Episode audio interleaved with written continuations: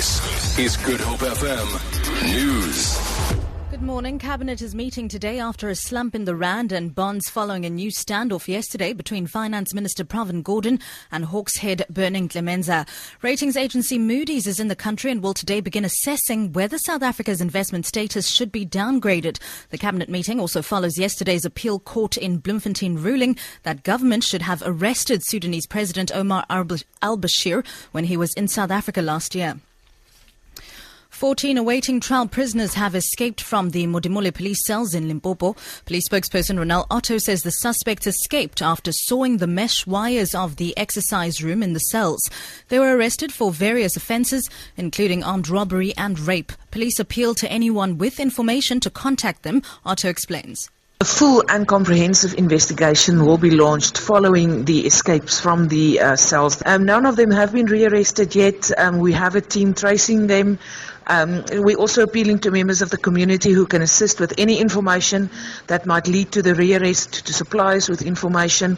Um, we are cautioning them to be very careful. They might be armed and dangerous, so do not approach them directly, but rather lie the information.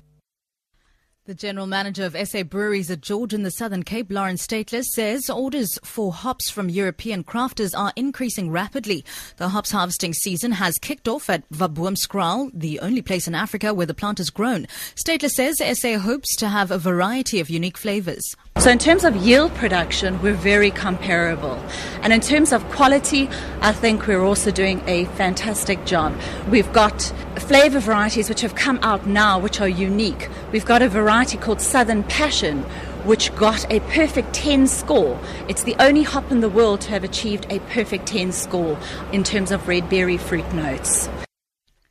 And finally, Western Cape Premier Helen Zille will today launch the rollout of 50 Wi-Fi hotspots as the beginning of a project to widen internet access in the province. Zille spokesperson Michael Mpofu says the eventual aim is that all metro and rural areas will be connected. It's the first phase of a project that will see every single ward in the province with this uh, free Wi-Fi, uh, after which users will a- be able to purchase extra Wi-Fi at very subsidized prices if they are willing to do so. For example, 700 megabytes of Wi-Fi is about five rand. So uh, we're looking to make sure that everyone is connected to bring everyone into the um, economic uh, market and uh, you know grow our economies.